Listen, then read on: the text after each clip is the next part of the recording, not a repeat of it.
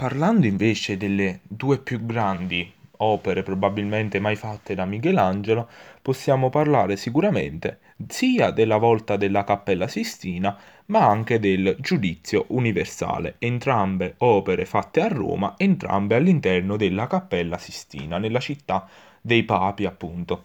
Allora, analizziamone una per una però.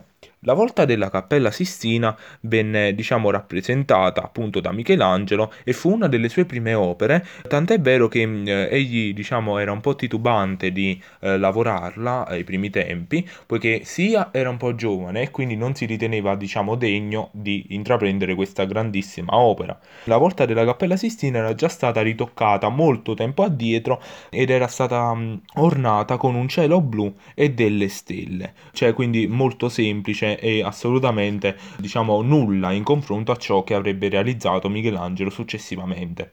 Allora, parlando appunto dell'opera di Michelangelo, egli rappresenta proprio addirittura una sorta di architettura in quest'opera, al fine di esaltare ancora di più ciò che stava rappresentando. Lui appunto utilizza questo stile di architettura per creare una tripartizione, appunto una ripartizione in tutte le parti per narrare cosa? Per narrare gli argomenti della Genesi all'interno degli arconi, per rappresentare eh, le figure degli antenati di Cristo e per eh, all'interno dei quattro pennacchi questo rappresentare degli eventi miracolosi, ovvero Giuditta e Oloferne, Davide e Golia, il serpente di bronzo e la punizione di Aman.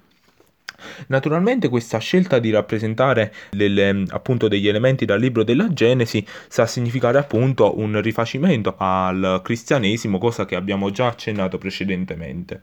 Il tempo ed il fumo hanno offuscato naturalmente ciò che è stata l'opera, però poi grazie comunque ad un lunghissimo lavoro di restauro effettuato all'interno del XX secolo, il, diciamo, tutti i colori sono ritornati e naturalmente li notiamo esattamente come nel tondo d'oni, accesi e cangianti, persino nelle ombre.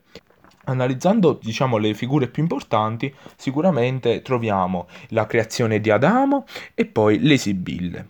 La creazione di Adamo è ovviamente una delle opere più importanti e più significative di tutta questa volta. Per l'appunto è rappresentato un dio con questa, appunto, con questa barba bianca in volo, sorretto da numerosi angeli, i quali si accalcano proprio sulla figura di Dio appunto per sorreggerlo e diciamo tutta la figura di Dio è avvolta in questo manto rosaceo. Probabilmente questo manto rica- richiama il cervello umano, appunto per significare sapienza e pensiero. Per quanto riguarda invece l'atto che Dio sta compiendo è quello di eh, sfiorare con il proprio dito e di richiamare appunto a sé la figura di Adamo che probabilmente è stata da poco completata per l'appunto questo lo possiamo dire, data diciamo la sua posa non molto eh, naturale. Questo Adamo come lo troviamo? Lo troviamo quasi leggerissimo, quasi come se fosse steso su un letto di nuvole. In particolar modo egli sol- si solleva attratto dalla forza di Dio, dalla sua mano.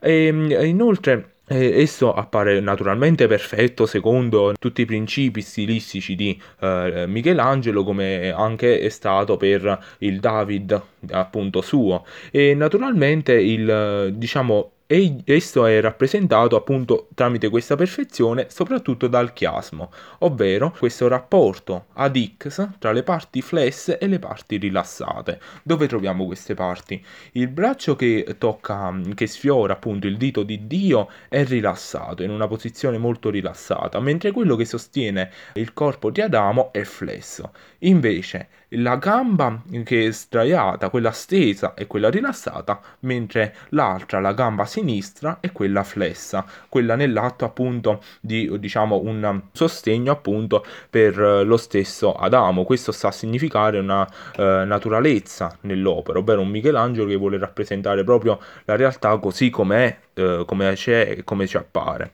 Poi invece, ancora una volta, Michelangelo esprime il suo concetto di bellezza sia negli ignudi, atteggiati nelle pose più divertenti e utilizzati come delle sculture viventi, e poi in, un, in una delle sue opere più importanti, ossia la Sibilla libica, le Sibille in generale, ma in particolar modo la Sibilla libica. Cosa notiamo qui? Qui eh, notiamo esattamente questa donna che eh, è nell'atto di sostenere questo grande librone ed ha una schiena nuda. Appunto questo busto eh, slacciato ci fa mh, mm, notare il fatto che ha delle misure molto prosperose come anche si vedono dai muscoli per l'appunto. Naturalmente questa donna ci appare anch'essa leggera data che um, si sostiene semplicemente con le punte dei piedi eh, nell'atto di sollevare il libro. Tutto ciò è racchiuso all'interno di una figura di una donna, appunto, molto eh, sottile, ma che ci appare serpentinata, ossia con questa, diciamo, con questa postura molto storta a tre quarti e che quindi ci fa notare molti, da molta eh, valenza sia al suo volto, ma anche ai suoi capelli e a tutto ciò che la, le, la. Infine, al contrario di ciò che si potrebbe pensare, il volto non lascia trasparire alcuno sforzo.